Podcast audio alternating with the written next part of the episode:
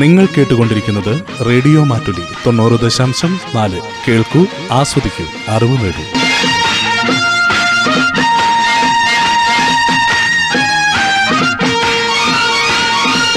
Radio Mattoli മാറ്റത്തിന്റെ ശംഖുലി. കരസ്പർശം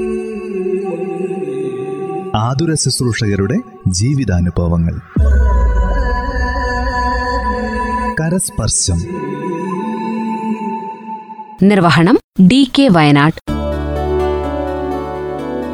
നമസ്കാരം ശ്രോതാക്കളെ കരസ്പർശത്തിലേക്ക് സ്വാഗതം. ഇന്ന് നമ്മുടെ കൂടെ അതിഥിയായിട്ട് എത്തിയിരിക്കുന്നത് ധന്യയാണ്. നമസ്കാരം ധന്യ. നമസ്കാരം. എത്ര നാളായി നഴ്സിംഗ് മേഖലയിൽ വന്നിട്ട്? ഞാനൊരു ഒമ്പത് വർഷത്തോളമായി നഴ്സിംഗ് ഫീൽഡിൽ വർക്ക് ചെയ്യുന്നു. എവിടെയാ പഠിച്ചതൊക്കെ? പഠിച്ചത് ഞാൻ ഉടുപ്പിയിലാണ്. ഉടുപ്പി മീൻസ് കർണാടക ഉടുപ്പി.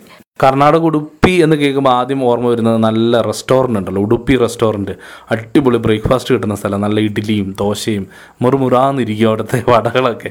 അപ്പോൾ ഉടുപ്പിയിലെ പ്രത്യേകത എന്താണ്? ഈ പറയുന്ന ഭക്ഷണം തന്നെയാണോ അതോ പ്രകൃതി ഭംഗിയാണോ? അതോ അവിടുത്തെ നാട്ടിലെ ആളുകളാണോ? എന്തായിരുന്നു ഉടുപ്പിയിലേക്ക് പോകാനുള്ള കാരണം? ഉടുപ്പിയിലേക്ക് ഞങ്ങൾ ശരിക്കും പറഞ്ഞാൽ ഇതൊന്നും അല്ലായിരുന്നു. ഫ്രണ്ട്സ് എല്ലാവരും കൂടെ പ്ലാൻ ചെയ്താണ് അങ്ങനെ പോയത്. പക്ഷേ അവിടെ ചെന്നപ്പോൾ പറഞ്ഞൊക്കെ ശരിയാണ്. നല്ല ഫുഡാണ് വെജിറ്റബിൾ ആണ് മെയിനായിട്ട് അവിടെ. പിന്നെ നല്ല പ്രകൃതി ഭംഗിയും കാര്യങ്ങളും എല്ലാം ഉണ്ട്. പിന്നെ നീറ്റ് ആൻഡ് ടൈഡി ഒക്കെയാണ്. ഞാൻ ഫോർ ഇയേഴ്സ് അവിടെ ഉണ്ടായിരുന്നു. വളരെ എൻജോയ്മെന്റ് ആയിട്ട് തന്നെ ഉടുപ്പി ആസ്വദിക്കാൻ പറ്റി ഉടുപ്പിയും. അതുപോലെ കുന്താപുരം അവിടെയൊക്കെ ഒത്തിരി മെയിനായിട്ട് ടെമ്പിളുകളാണ് അവിടുത്തെ ഏറ്റവും കൂടുതലായിട്ട്. നല്ല പ്രദേശങ്ങളാണ്. പിന്നെ കന്നഡയാണ് ഒരു ബാരിയറായിട്ട് നിന്നത്. അതും പഠിച്ചപ്പോൾ കൂടുതൽ ഭംഗിയായി അവിടെ. പഠിച്ചുകൊണ്ടിരുന്ന സമയത്ത് തന്നെ കന്നഡ പഠിക്കാൻ പറ്റിയോ? തീർച്ചയായിട്ടും. എനിക്ക് എന്തോ ഒരു ഇങ്ങനെ ഭാഷ പഠിക്കാൻ ഭയങ്കര ഒരു ഇൻട്രസ്റ്റ് ഉള്ള ഒരു വ്യക്തിയാണ്. അപ്പോൾ പെട്ടെന്ന് ആ ലാംഗ്വേജ് പഠിക്കുക എന്നുള്ള ഒരു ഇതുള്ളതുകൊണ്ട് നന്നായിട്ട് പഠിക്കാൻ പറ്റി സംസാരിക്കാൻ പറ്റി. ഇപ്പം മെമ്മറിയിൽ നിന്ന് കുറച്ച് പോയായിരുന്നു. എങ്കിൽ പോലും അറിയാം. കന്നഡ ചൊന്നാക്കി ബരുത്തായതാ ചൊന്നാക്കി വരുത്തേ. ഓക്കെ അപ്പോൾ ധന്യ നമ്മുടെ ശ്രോതാക്കൾക്ക് കന്നഡ അറിയാമായിരിക്കും. അതുകൊണ്ട് നമുക്ക് കന്നഡ പറയണ്ട. അപ്പോൾ ഒൻപത് കൊല്ലമായി നഴ്സിംഗ് പഠിച്ചിറങ്ങിയിട്ട്. അതിനും നാല് വർഷം മുമ്പ് പഠിക്കാൻ പോയി. ഈ ഒരു തീരുമാനം സ്വന്തം തീരുമാനമായിരുന്നോ? ഇതോ സുഹൃത്തുക്കളുടെ കൂടെ ഒരു കൂട്ടായ തീരുമാനത്തിന്റെ ഒരു ഓളത്തിന് അങ്ങ് പോയതാണോ? ശരിക്കും പറഞ്ഞാൽ എന്റെ ഡ്രീം എന്ന് പറഞ്ഞാൽ സെർവിങ് ആയിരുന്നു. സെർവ് ദ പീപ്പിൾ അങ്ങനെ. അപ്പോൾ ഞാൻ ശരിക്കും പറഞ്ഞാൽ സോഷ്യൽ വർക്കാണ് എന്റെ ഒരു ലക്ഷ്യമായിരുന്നു.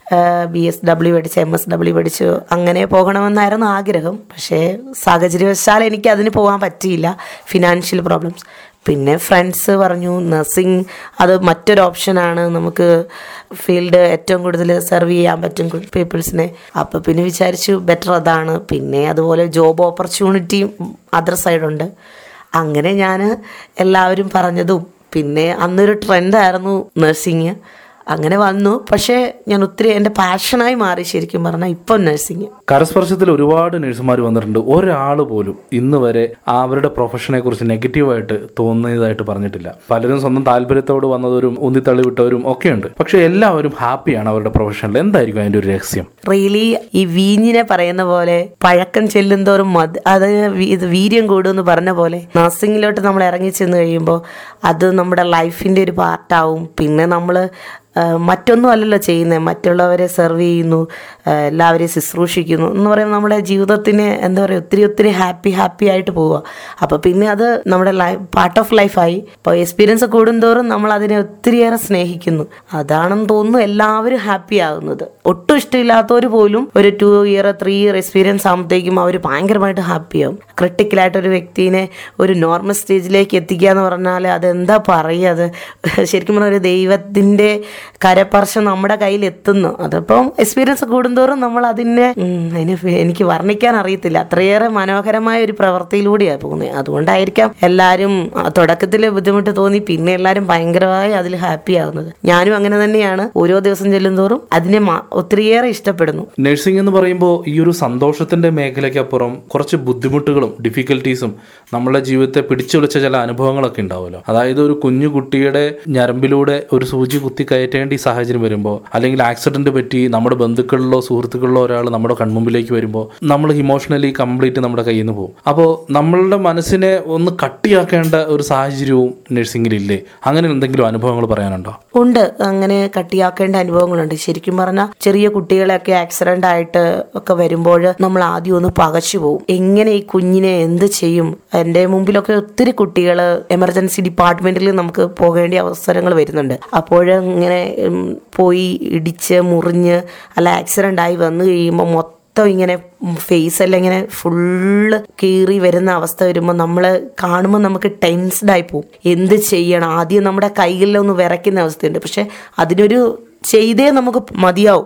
അങ്ങനെയുള്ള അവസ്ഥയിൽ നമ്മൾ കുറച്ചുകൂടെ ബോൾഡ് ആവും. പിന്നെ കുട്ടി കരയുന്നതല്ല നമ്മൾ നോക്കുന്നത്. കുട്ടീനെ എങ്ങനെയും ഇത്രയും പെട്ടെന്ന് ക്യൂർ ആക്കണം. ബാക്കി അതിന്റെ സപ്പോർട്ടീവായിട്ടുള്ള കാര്യങ്ങളെല്ലാം ചെയ്യേണ്ട അവസ്ഥകൾ പിന്നെ ഫ്യൂച്ചർ അങ്ങനെ ചെയ്ത് പിന്നെ ചിലപ്പോൾ മൈനർ സർജറിക്ക് അല്ലെങ്കിൽ മൈനർ സർജറി അവിടെ തന്നെയായിരിക്കും ചെയ്യുന്നത്. കുട്ടീനെ എല്ലാം വലിഞ്ഞ് മുറുക്കി ബെഡ്ഷീറ്റിനകത്തെല്ലാം കയറ്റി ഒരു ടു ഇയർ ഉള്ള കുട്ടീനെയൊക്കെ ഞാൻ റീസെന്റ്ലി ഫ്യൂച്ചറിങ്ങിനെല്ലാം ഡോക്ടറുടെ കൂടെ അസിസ്റ്റ് ചെയ്യുമായിരുന്നു. അപ്പം വളരെ വേദനാജനകമാണ്. കാരണം എന്റെ കുഞ്ഞിനും ടു ആൻഡ് ഹാഫ് ഇയറേ ഉള്ളൂ. ആ കുഞ്ഞു ഈ കുഞ്ഞു എന്റെ മുമ്പിൽ ഇങ്ങനെ അപ്പോൾ വല്ലാത്ത ഒരു അനുഭവമാണ് അത് പക്ഷേ എന്തായാലും അത് ചെയ്തേ നമുക്ക് മതിയാവും. അങ്ങനെയാകുമ്പോൾ അത് വളരെ വിഷമത്തോടു കൂടെ പക്ഷേ മനസ്സും കൊണ്ട് പവർ എടുത്ത് അത് നമ്മളെ അത് പെട്ടെന്ന് അതിനെ ആക്ട് ചെയ്യും. എന്താണ് ചെയ്യണത്? അത് പെട്ടപ്പെടാന്ന് ചെയ്യേണ്ടി വരും. അങ്ങനെ കുറേ അനുഭവങ്ങൾ ലൈഫിൽ ഉണ്ടായിട്ടുണ്ട്. ഇപ്പോൾ എമർജൻസി ഡിപ്പാർട്ട്മെന്റ് കാര്യം ഓപ്പറേഷൻ തിയേറ്ററിന്റെ കാര്യമൊക്കെ പറഞ്ഞുകൊണ്ട് ചോദിക്കുകയാണ്. ഏതൊക്കെ ഡിപ്പാർട്ട്മെന്റുകളിൽ വർക്ക് ചെയ്തു? ഞാൻ ജനറൽ ഡിപ്പാർട്ട്മെന്റ് പോലെ എല്ലാ ഡിപ്പാർട്ട്മെന്റുകളിലും വർക്ക് ചെയ്തിട്ടുണ്ട്. അതിൽ കൂടുതലായിട്ട് വർക്ക് ചെയ്തത് ലേബർ റൂമും ഗൈനക്കോറ്റിയാണ്. അവിടെയാണ് എനിക്ക് കൂടുതൽ എക്സ്പീരിയൻസ് ഉള്ളത്. എത്ര വർഷം എക്സ്പീരിയൻസ് ഉണ്ട്? എനിക്ക് ഏകദേശം ഒരു ഒമ്പത് വർഷത്തോളം എക്സ്പീരിയൻസ് ഉണ്ട്. ലേബർ റൂമും ഗൈനക്കോറ്റി ഒരു ആറേഴ് വർഷത്തോളം ഉണ്ട്. അപ്പോൾ ഒരുപാട് ഓർമ്മകൾ ഉണ്ടാവുമല്ലോ ഈ ലേബർ റൂം എന്ന് പറയുമ്പോൾ അധികം ആർക്കും പ്രവേശനം ഇല്ലാത്തൊരു സ്ഥലം കൂടിയാണ്. അവിടെ എന്താണ് സംഭവിക്കുന്നതെന്ന്. ഇപ്പോൾ വിദേശത്തൊക്കെ ആണെങ്കിൽ ഭാര്യയുടെ കൂടെ ഭർത്താവിന് അകത്തോട്ട് പ്രവേശനമുണ്ട് പ്രസവം നടക്കുന്ന സമയത്ത്. ഇവിടെ നമ്മുടെ നാട്ടിൽ അതൊന്നുമില്ല. ചിലപ്പോൾ പ്രൈവറ്റ് ഹോസ്പിറ്റലൊക്കെ ഉണ്ടാവും. എന്നാൽ പോലും അകത്തെന്താ നടക്കുന്നത്? ഈ നിലവിളിയൊക്കെയും അല്ലെങ്കിൽ കുട്ടിയുടെ കരച്ചിലൊക്കെ സിനിമയിലൊക്കെ കേട്ടിട്ടുള്ളത് പോലെ അങ്ങനെയൊക്കെ ഉള്ളൂ. എന്താണ് അകത്ത് സംഭവിക്കുന്നത്? അവിടെ എന്തെങ്കിലും ഇതുപോലെയുള്ള മനസ്സിനെ സ്പർശിച്ച അനുഭവങ്ങൾ ഉണ്ടായിട്ടുണ്ടോ? തീർച്ചയായിട്ടും ഉണ്ടായിട്ടുണ്ട്. ലേബർ റൂം എന്ന് പറഞ്ഞാൽ ഏറ്റവും സെൻസിറ്റീവ് ഏരിയ ആണ്. നമ്മൾ വളരെ ടെൻസ്ഡ് ആണ്. അതുപോലെ തന്നെ വളരെ ഹാപ്പിയാണ് അറ്റേ മൂമെന്റ് ടെൻസ്ഡ് ആണ് അറ്റേ മൂമെന്റ് ഹാപ്പിയാണ് ഒരു കുട്ടി ഉണ്ടാകുന്ന ആ ടൈം വരെ നമ്മൾ ഭയങ്കര ടെൻസ്ഡ് ആണ്. കാരണം എന്തും എപ്പോഴും എന്തും സംഭവിക്കാവുന്ന ഒരു അവസ്ഥയാണ് അമ്മയ്ക്കും കുഞ്ഞിനും. അതേപോലെ തന്നെ കുട്ടി പുറത്ത് വരും നമ്മൾ ഭയങ്കര ഹാപ്പിയാണ്. എന്തെന്നില്ലാത്തൊരു ആ നമ്മുടെ ജോലിക്ക് ഏറ്റവും കൂടുതൽ സാറ്റിസ്ഫാക്ഷൻ കിട്ടുന്ന ഒരു മേഖലയാണെന്നാണ് എന്റെ ഒരു വിശ്വാസം ലേബർ റൂം. എന്നെ സംബന്ധിച്ചിടത്തോളം എനിക്ക് അവിടെ ഒത്തിരി ടെൻസ്ഡ് ആയിട്ടുള്ള സമയങ്ങൾ ഉണ്ടായിട്ടുണ്ട്. ഇതുപോലെ ഒരു രോഗി ഇങ്ങനെ രോഗി എന്ന് പറയാൻ പറ്റില്ല. ലേബർ ഒരിക്കലും ഒരു രോഗമല്ലല്ലോ. അപ്പം എന്താ പറയുക ഡെലിവറി പെയിന് കൂടിക്കൂടി കൂടി വരുന്ന സമയത്ത് നോർമലി ഹാർട്ട് ബീറ്റ്സ് നോക്കും ബേബീന്റെ. അപ്പോൾ പെട്ടെന്ന് ബേബീന്റെ ഹാർട്ട് ബീറ്റ്സ് കുറയുന്നു. ഡ്യൂറിങ് നൈറ്റിലാണ് ഇത് സംഭവിക്കുന്നത്. നൈറ്റ് എന്ന് പറഞ്ഞാൽ ഒരു ഏകദേശം ഒരു three o'clock four o'clock ആ ടൈമായിരുന്നു എന്റെ നൈറ്റ് ഡ്യൂട്ടി ടൈമാണ് പെട്ടെന്ന് ഡോക്ടർ വേഗം വിളിച്ച് വരുത്തിച്ചു. അപ്പോഴത്തേക്ക് അതിനൊരു ടൈം ഡിലേ ഉണ്ടല്ലോ. ഡോക്ടർ ഒരിക്കലും അവിടെ അവൈലബിൾ അല്ല. വേഗം ഞങ്ങൾ നോക്കുമ്പോൾ ഡിസ്ട്രസ് ആകുന്നു. അപ്പോൾ ഡോക്ടർ പറഞ്ഞു വേഗം തിയേറ്റർ റെഡിയാക്ക് ഞങ്ങൾ തിയേറ്ററെല്ലാം റെഡിയാക്കി എല്ലാ ഡോക്ടേഴ്സും കാര്യങ്ങളെല്ലാം വന്നു കഴിഞ്ഞപ്പോഴത്തേക്കും കുട്ടി എന്താ പറയുക ഓപ്പറേഷൻ ചെയ്തെടുത്തപ്പോഴത്തേക്കും കുട്ടിക്ക് യാതൊരു അനക്കവും ഇല്ല. ഞങ്ങൾ കരയുന്നില്ല. ഞങ്ങളാകെ വറീഡായി പിന്നെ ഏകദേശം ഒരു വൺ അവറോളം തന്നെ സി പി ആർ കൊടുത്ത പീഡിയാട്രിഷ്യന്റെ ഒക്കെ കഴിവിനെ നമുക്ക് ഒരിക്കലും വർണിക്കാതിരിക്കാൻ പറ്റില്ല. അത്രയേറെ ആ ടീം വർക്കിലാണ് ആ കുഞ്ഞ് ക്രൈ ചെയ്തു. ക്രൈ ചെയ്ത് ഞങ്ങൾ വെന്റിലേറ്ററിലേക്ക് മാറ്റി. ആ കുട്ടി ഡിസ്ചാർജ് ആയി പോയപ്പോഴത്തെ എന്താ പറയാന്നറിയില്ല. മരിച്ചൊരു കുട്ടീനെ ജീവിപ്പിച്ച ആ ഒരു ഹാപ്പിനെസ് ശരിക്കും ഞങ്ങളൊക്കെ കണ്ണുനീര് പൊഴിച്ച ആ ഒരു അവസ്ഥയായിരുന്നു അന്നുണ്ടായിരുന്നത്. ആ കുഞ്ഞിന്റെ ഒരു കുഞ്ഞ് കരച്ചിൽ കേട്ടപ്പം ഞങ്ങളുടെ ആ ഒരു സക്സസ്സിന് എന്താ പറയുക അത് അത്രത്തോളം ഫീൽ ചെയ്തതാണ് എനിക്ക്. അത് പറയുമ്പോൾ സിസ്റ്റർ മുഖത്ത് വരുന്ന ആ ഒരു എക്സൈറ്റ്മെന്റ് എനിക്ക് കാണാൻ സാധിക്കും. ഒരു മണിക്കൂറോളം അനക്കമില്ലാത്ത കുഞ്ഞിനെ നിങ്ങൾ നിരന്തരമായി പരിശ്രമിച്ച് അതിന്റെ കൂടെ ഒരുപാട് പേരുടെ പ്രാർത്ഥനകളും നിങ്ങൾ അവസാനം ആ കുഞ്ഞൊന്ന് കരഞ്ഞ് കേൾക്കുന്ന ആ ഒരു മൊമെന്റ് അത് എനിക്ക് മനസ്സിലാക്കാൻ പറ്റുന്നുണ്ട്. ശ്രോതാക്കളിലേക്കും ആ ഒരു ഫീൽ എത്തും. ഇങ്ങനെയുള്ള എത്രയോ നിർണായകമായ നിമിഷങ്ങളാണ് നിങ്ങളുടെ ജീവിതത്തിലൂടെ വന്നു പോകുന്നത്. തീർച്ചയായിട്ടും ഇത്രയേ ഉള്ളൂ മനുഷ്യൻ അല്ലെങ്കിൽ ഇതിലും വലുതാണ് മനുഷ്യൻ രണ്ട് രീതിയിൽ മനുഷ്യനെ പറയാം. ഒരിക്കലും ക്ഷമിക്കാൻ പറ്റില്ലാത്ത ഒരു കാര്യം ക്ഷമിക്കുമ്പോൾ മനുഷ്യൻ ദൈവതുല്യമാകുകയാണ്. പക്ഷേ ഒരു നിമിഷം കൊണ്ട് ഒന്ന് തെന്നി വീണ തലയടിച്ച് വീണ് കഴിഞ്ഞാൽ മനുഷ്യൻ കിടന്ന കിടപ്പ് കടന്നു പോകും. അത്രയേ ഉള്ളൂ. നിസാരനുമാണ് മനുഷ്യൻ ഒരേ സമയം. അപ്പോൾ ഈ ഒരു കാഴ്ചകൾ ദിവസവും കണ്ടുകൊണ്ടിരിക്കുന്ന നിങ്ങൾക്ക് ഒരിക്കലും ഒരു അഹങ്കാരം ഉണ്ടാകേണ്ട ഒരു സാഹചര്യം ഉണ്ടാവില്ല എന്നുള്ളതാണ് നഴ്സിംഗ് പ്രൊഫഷന്റെ ഏറ്റവും വലിയൊരു പ്രത്യേകത. ഇപ്പോൾ ഡെലിവറി പോയിന്റിലും അതുപോലെ ലേബർ റൂമിലൊക്കെ വർക്ക് ചെയ്ത ആളെന്ന നിലയ്ക്ക് സ്വന്തമായി ഗർഭിണിയായ സമയത്ത് എങ്ങനെയായിരുന്നു സ്വയം പരിപാലനമൊക്കെ? അത് നഴ്സിംഗ് പ്രൊഫഷനിൽ വർക്ക് ചെയ്യുന്നത് കൊണ്ട് ഒരുപാട് ഹെൽപ്ഫുൾ ആയിരുന്നു. തീർച്ചയായിട്ടും ഹെൽപ്ഫുൾ ആയിരുന്നു. കാരണം നമ്മൾ ഡെയിലി ചെയ്യുന്ന പ്രോസസ്സിങ് പക്ഷെ നമുക്കായിട്ട് ഓവർ കെയർ ഒന്നും കൊടുക്കാൻ പറ്റിയില്ലെങ്കിലും അറിയാമായിരുന്നു ഇന്നിന്ന കാര്യങ്ങൾ ഇന്നിന്ന കാര്യങ്ങൾ ചെയ്യണമെന്ന് അതൊക്കെ ഒത്തിരി ഹെൽപ്ഫുൾ ആയിരുന്നു. അതുകൊണ്ട് എന്റെ ലൈഫിൽ എനിക്ക് അത്ര ഒരു പ്രഗ്നൻസി ഡെലിവറി ഒന്നും അത്ര വലിയൊരു എന്താ പറയുക ഒരു പ്രശ്നമായിട്ടേ തോന്നിയിട്ടില്ല. അതൊരു പാർട്ട് ഓഫ് ലൈഫ് അങ്ങനെ അങ്ങനെ പോയി. പ്രഗ്നൻസിയോ ഡെലിവറി മാത്രമല്ല നമ്മുടെ ലൈഫ് എല്ലാ വീട്ടുകാരെ എല്ലാവരെയും നോക്കാനും അതൊക്കെ ഒരു എക്സ്പീരിയൻസ് ആണ്. നഴ്സിംഗ്മാർക്കാണ് എനിക്ക് തോന്നുന്നത്. ഏറ്റവും കൂടുതൽ നമ്മുടെ ഫാമിലിയെ നന്നായിട്ട് നോക്കാൻ പറ്റും. കാരണം അവർ ഓൾറെഡി ചെയ്തുകൊണ്ടിരിക്കുന്ന ഒരു കാര്യമാണ് നമ്മുടെ വീട്ടിലും ചെയ്യുന്നത്. അതുകൊണ്ട് അവരുടെ ഫാമിലി ലൈഫും ഹാപ്പി ആയിരിക്കും എന്നാണ് എനിക്ക് തോന്നുന്നത്. തീർച്ചയായിട്ടും അതങ്ങനെ തന്നെയായിരിക്കും. മറ്റൊരു കാര്യം ഗർഭിണിയായിരിക്കുന്ന സമയത്ത് ജോലി ചെയ്ത ഒരു സാഹചര്യം ഉണ്ടായിട്ടുണ്ടാകുമല്ലോ. ചില രാജ്യങ്ങളിൽ ഗർഭിണിയാകുമ്പോൾ ലീവ് എടുക്കാൻ അപ്പം തൊട്ട് പറ്റും. ചില രാജ്യങ്ങളിൽ നമുക്ക് എപ്പോൾ തൊട്ട് ലീവ് വേണോ അപ്പം തൊട്ട് ഒരു വർഷമോ അല്ലെങ്കിൽ രണ്ട് വർഷമോ ഒക്കെ ലീവ് കൊടുക്കുന്ന ഒരു പതിവുണ്ട്. നമ്മുടെ നാട്ടിൽ എങ്ങനെയാണ്? ഗർഭിണികൾ എത്ര നാൾ വരെ ജോലി ചെയ്യണം? ധന്യയുടെ കാര്യത്തിൽ ധന്യ ഗവൺമെന്റ് സെക്ടറിലും പ്രൈവറ്റ് സെക്ടറിലും ജോലി ചെയ്തിട്ടുള്ള ആളാണ്. ഈ ഒരു വ്യത്യാസങ്ങൾ ഗർഭിണികൾ എത്ര നാൾ വരെ ജോലി ചെയ്യണം? എത്ര നാൾ വരെ അവർക്ക് സാലറിയോട് കൂടി ലീവ് കിട്ടും എന്നുള്ള കാര്യങ്ങളൊന്ന് പറയാമോ? സാലറിയോട് കൂടെ ലീവ് എന്ന് പറഞ്ഞാൽ ശരിക്കും പറഞ്ഞാൽ ഫസ്റ്റ് ഡെലിവറി സെക്കൻഡ് ഡെലിവറിക്ക് സിക്സ് മന്താണ് അവർ പറയാറ് സാലറിയോട് കൂടെ. അതിപ്പോൾ നമ്മൾ പ്രഗ്നൻസിയിൽ ഇപ്പോൾ നമ്മൾ എടുത്തിട്ടുണ്ടെങ്കിൽ ഒരു പക്ഷേ നമുക്ക് ലാക്ടേറ്റിംഗ് ടൈമിൽ അത് പറ്റണമെന്നില്ല. ടോട്ടൽ സിക്സ് മന്താണ് പറയാറ്. അതുകൊണ്ട് എനിക്ക് തോന്നുന്നത് നമ്മൾ ലാസ്റ്റ് മന്തിലാണ് ഏറ്റവും തീരെ വയ്യാത്ത ടൈമിൽ നമ്മൾ ലീവ് എടുക്കും. പിന്നെ ലാക്ടേറ്റിംഗ് ടൈമിൽ പിന്നെ നമ്മൾ വിത്തൗട്ട് സാലറിക്ക് തന്നെ ചിലപ്പോൾ കൂടുതൽ കൂട്ടിയെടുക്കും. ഞാൻ കൂടുതൽ അങ്ങനെ തന്നെയായിരുന്നു ചെയ്തത്. എനിക്ക് രണ്ട് കുട്ടികളാട്ടോ ഉള്ളത്. അപ്പോൾ സെക്കൻഡ് ഡെലിവറി കോവിഡ് ടൈം ആയതുകൊണ്ട് എനിക്ക് കുറച്ച് ലോങ് ലീവ് എടുക്കേണ്ടി വന്നിട്ടുണ്ടായിരുന്നു. കാരണം ഈ കുറച്ച് കോംപ്ലിക്കേഷനും കാര്യങ്ങളൊക്കെ ആയതുകൊണ്ട് ലീവിന്റെ പ്രോബ്ലംസ് ലീവ് ഞാൻ ഡെയിലി വേജിനൊക്കെ ചെയ്യുമ്പോൾ നമുക്ക് അങ്ങനെയൊന്നും ഒരിക്കലും ലീവുകളില്ല ഗവൺമെന്റിൽ സെക്ടറിൽ അങ്ങനെ കുറച്ച് പ്രശ്നങ്ങളുണ്ട്. അതായത് ഗവൺമെന്റ് സ്റ്റാഫ് അല്ല നമ്മൾ ടെമ്പററി സ്റ്റാഫ് ആണെങ്കിൽ കുറച്ച് ബുദ്ധിമുട്ടുണ്ട്. പ്രൈവറ്റ് സെക്ടറിലാണെങ്കിലും ലീവുകൾക്ക് കുറേ പരിമിതികളൊക്കെ ഉണ്ട്. നമുക്ക് ലീവ് എടുക്കാം. പക്ഷേ ചിലപ്പോൾ സാലറി കിട്ടണമെന്നില്ല. അങ്ങനെ ഇപ്പോൾ പറയാം മാക്സിമം ഒരു സിക്സ് മന്ത് അത് എനിക്കറിയില്ല. നമ്മുടെ രാജ്യത്ത് എനിക്ക് തോന്നുന്നില്ല. കൂടുതൽ കിട്ടിയാൽ നല്ലതാണ്.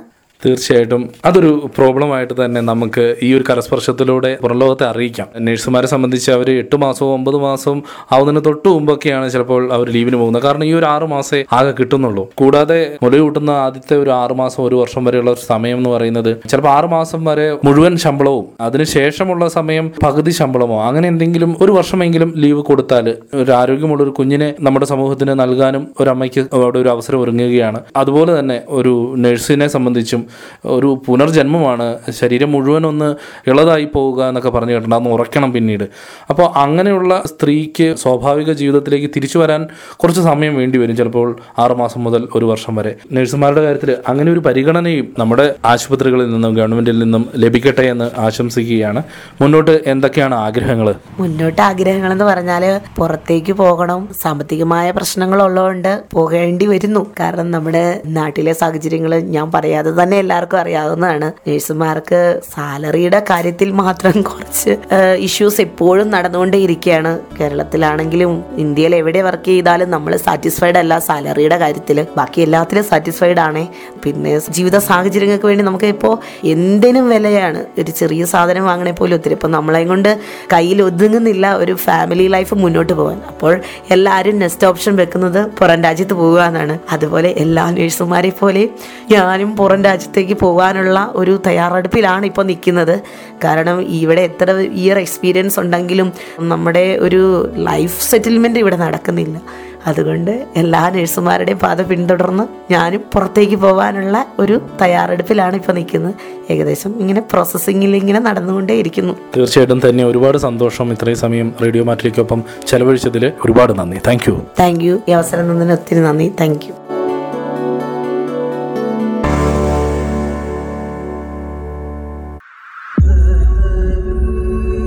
കരസ്പർശം ആതുര ശുശ്രൂഷകരുടെ ജീവിതാനുഭവങ്ങൾ. കരസ്പർശം. നിർവഹണം ഡി കെ വയനാട്.